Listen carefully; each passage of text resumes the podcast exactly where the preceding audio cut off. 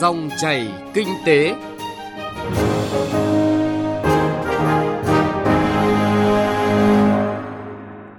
Biên tập viên Xuân Lan xin kính chào quý vị và các bạn. Cảm ơn quý vị và các bạn đang lắng nghe dòng chảy kinh tế thứ ba ngày 9 tháng 4 năm 2019. Trong 20 phút của chương trình, chúng tôi sẽ chuyển tới quý vị những nội dung chính.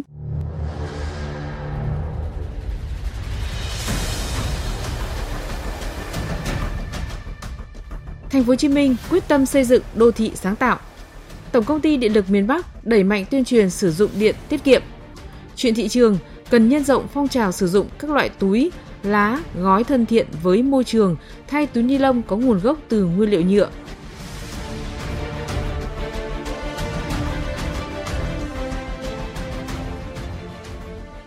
Ngoài những nội dung vừa nêu, chương trình còn có những nội dung hấp dẫn khác. Ngay bây giờ, chúng tôi chuyển tới quý vị những thông tin kinh tế đáng chú ý.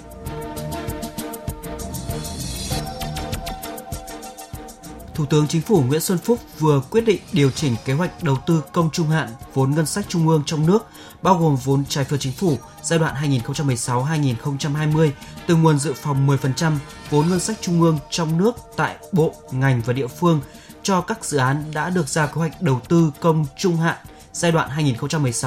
2016-2020 của các bộ, ngành và địa phương. Bộ Kế hoạch và Đầu tư chịu trách nhiệm toàn diện trước Thủ tướng Chính phủ và các cơ quan thanh tra kiểm tra, các cơ quan liên quan về tính chính xác các nội dung thông tin, số liệu và mức vốn điều chỉnh của các dự án. Đại diện Bộ Tài chính cho biết đã trình chính phủ dự thảo nghị định về việc sử dụng tài sản công để thanh toán cho các dự án xây dựng, chuyển giao BT, dự án đổi đất lấy hạ tầng. Hiện các nhà đầu tư đang trông chờ nghị định này bởi việc thanh toán cho các dự án đã bị tạm dừng trong suốt hơn một năm qua để chờ hướng dẫn. Theo điều tra xu hướng kinh doanh mới nhất của vụ dự báo thống kê Ngân hàng Nhà nước, hầu hết các tổ chức tín dụng đều đánh giá môi trường kinh doanh và kết quả kinh doanh của đơn vị đã được cải thiện hơn trong quý 1 năm nay so với quý trước. Trong đó hơn 70% tổ chức tín dụng nhận định tình hình kinh doanh cải thiện tốt hơn, gần 81% tổ chức tín dụng kỳ vọng tình hình kinh doanh sẽ cải thiện trong quý 2. Tổ chức xếp hạng tín nhiệm quốc tế Standard Poor's đã nâng hạng tín nhiệm quốc gia dài hạn cho Việt Nam lên một bậc là BB với triển vọng ổn định. Tổ chức xếp hạng tín nhiệm quốc tế Standard Poor's đã đánh giá cao công tác chỉ đạo điều hành của chính phủ Việt Nam, nhất là những cải thiện nhất quán và mạnh mẽ về kinh tế vĩ mô. Trước thời điểm phía trước bạ xe bán tải tăng thêm gấp 3 lần, thị trường lại đang rơi vào tình trạng khan hiếm xe bởi gặp nhiều khó khăn trong vấn đề thông quan. Đại diện một hãng xe cho biết các lô hàng mới đã cập cảng, tuy nhiên vẫn phải chờ kiểm định từ các cơ quan quản lý mới đủ điều kiện để đưa ra thị trường.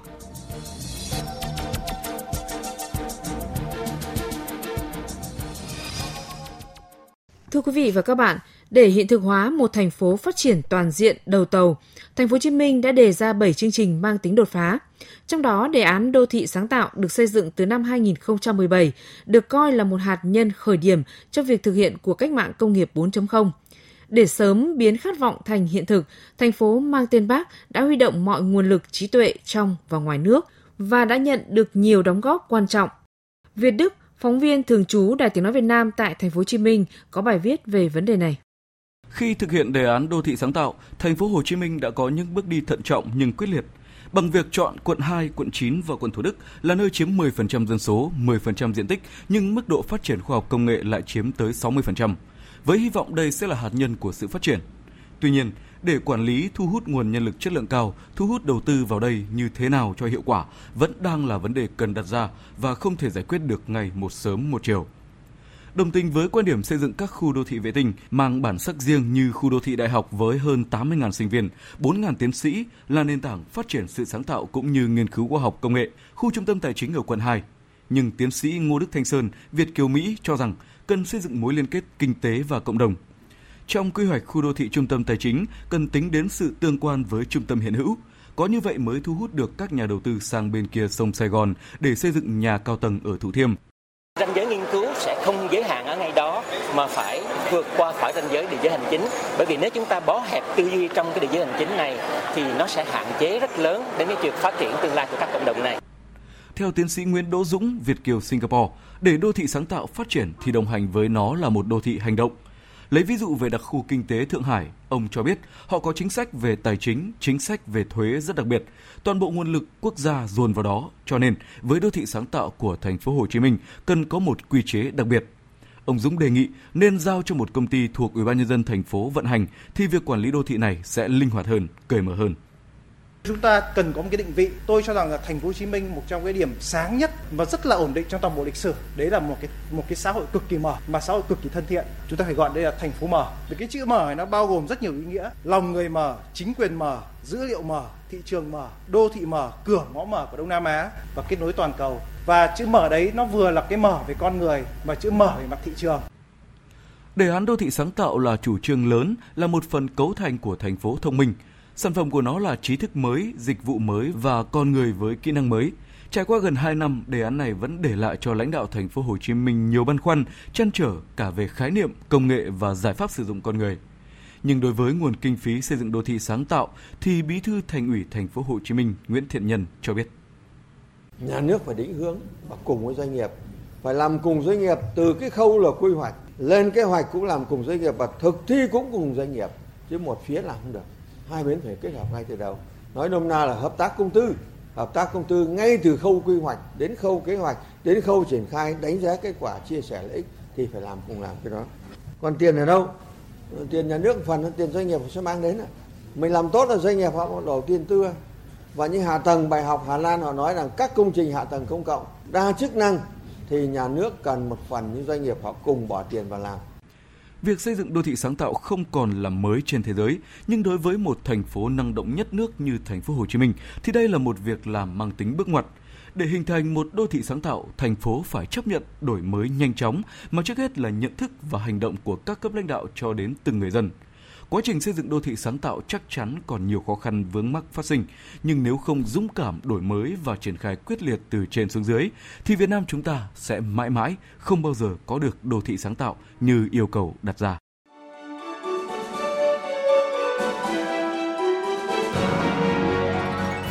Dòng chảy kinh tế, dòng chảy cuộc sống.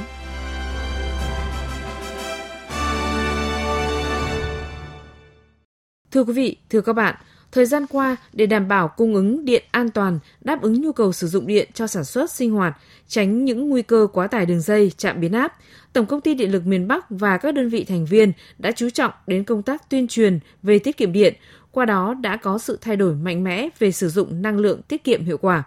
Ghi nhận của phóng viên Bá Toàn tại hai tỉnh Nam Định và Thanh Hóa. Công ty trách nhiệm hữu hạn Thắng Lợi địa chỉ tại cụm công nghiệp An Xá, thành phố Nam Định là một trong những khách hàng trọng điểm của công ty điện lực Nam Định với sản lượng điện tiêu thụ dao động từ 10 đến 12 triệu kWh một năm. Ông Phùng Đình Thông, giám đốc công ty trách nhiệm hữu hạn Thắng Lợi cho biết, hoạt động trong lĩnh vực đúc thép, chi phí điện năng chiếm từ 7 đến 10% giá thành sản phẩm của công ty. Trước đây thì lò nấu dùng công nghệ cũ nên thời gian đúc một mẻ thép cần hơn 2 giờ, nhưng cuối năm ngoái, nhờ được công ty điện lực Nam Định tư vấn, công ty trách nhiệm hữu hạn Thắng Lợi đã đầu tư công nghệ mới nên thời gian đúc một mẻ thép đã giảm được một nửa. Ông Phùng Đình Thông chia sẻ.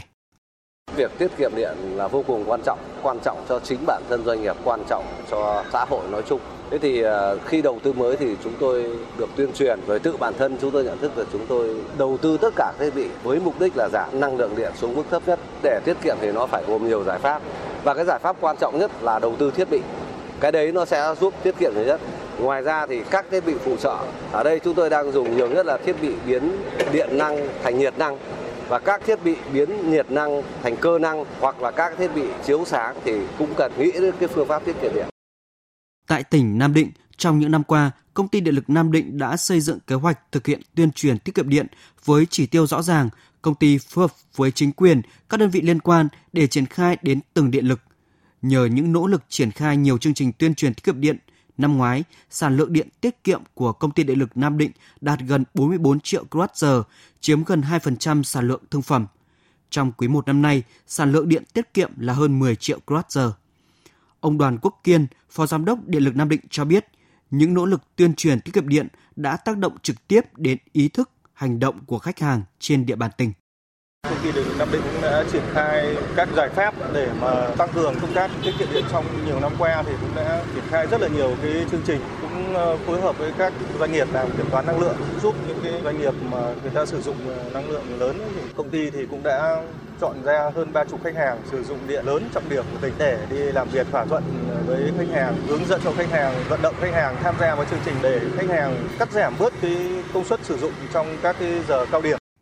Tại tỉnh Thanh Hóa, trong năm ngoái, công ty Điện lực Thanh Hóa đã phối hợp với cơ quan chức năng tổ chức nhiều hoạt động tuyên truyền về công tác tiết kiệm điện. Nhờ đó, sản lượng điện tiết kiệm cả năm 2018 đạt hơn 69 triệu kWh, bằng 1,6% tổng điện thương phẩm.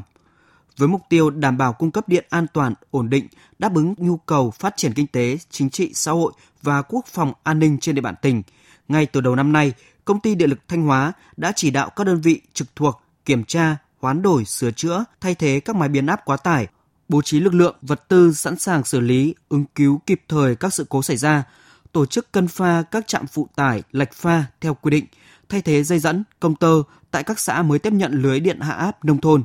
Bên cạnh đó, công ty cũng đẩy mạnh hoạt động tuyên truyền tiết kiệm điện, vận động nhân dân, doanh nghiệp nỗ lực cùng ngành điện sử dụng điện tiết kiệm hiệu quả vì lợi ích của chính khách hàng.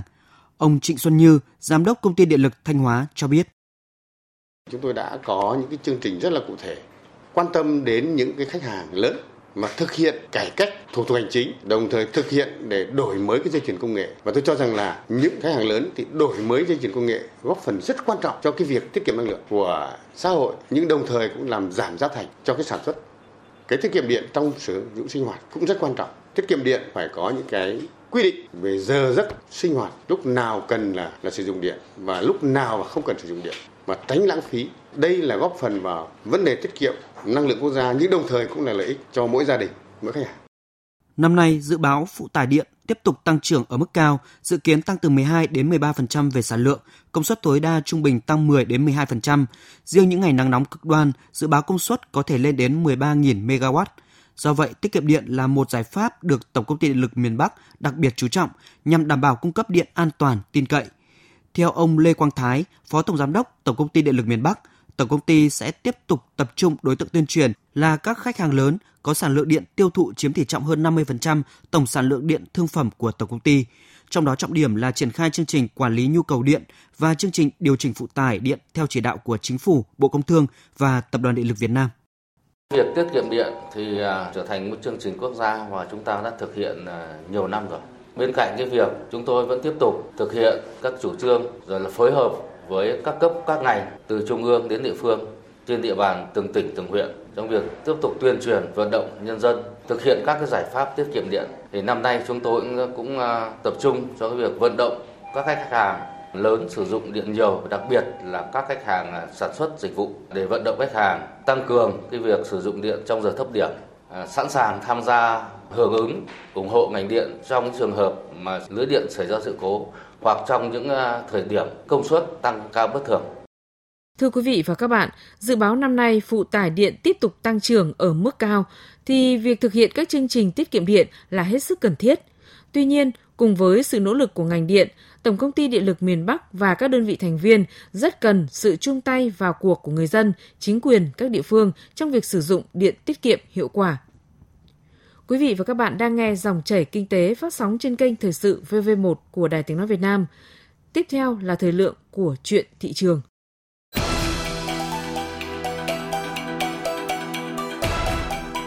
Chuyện thị trường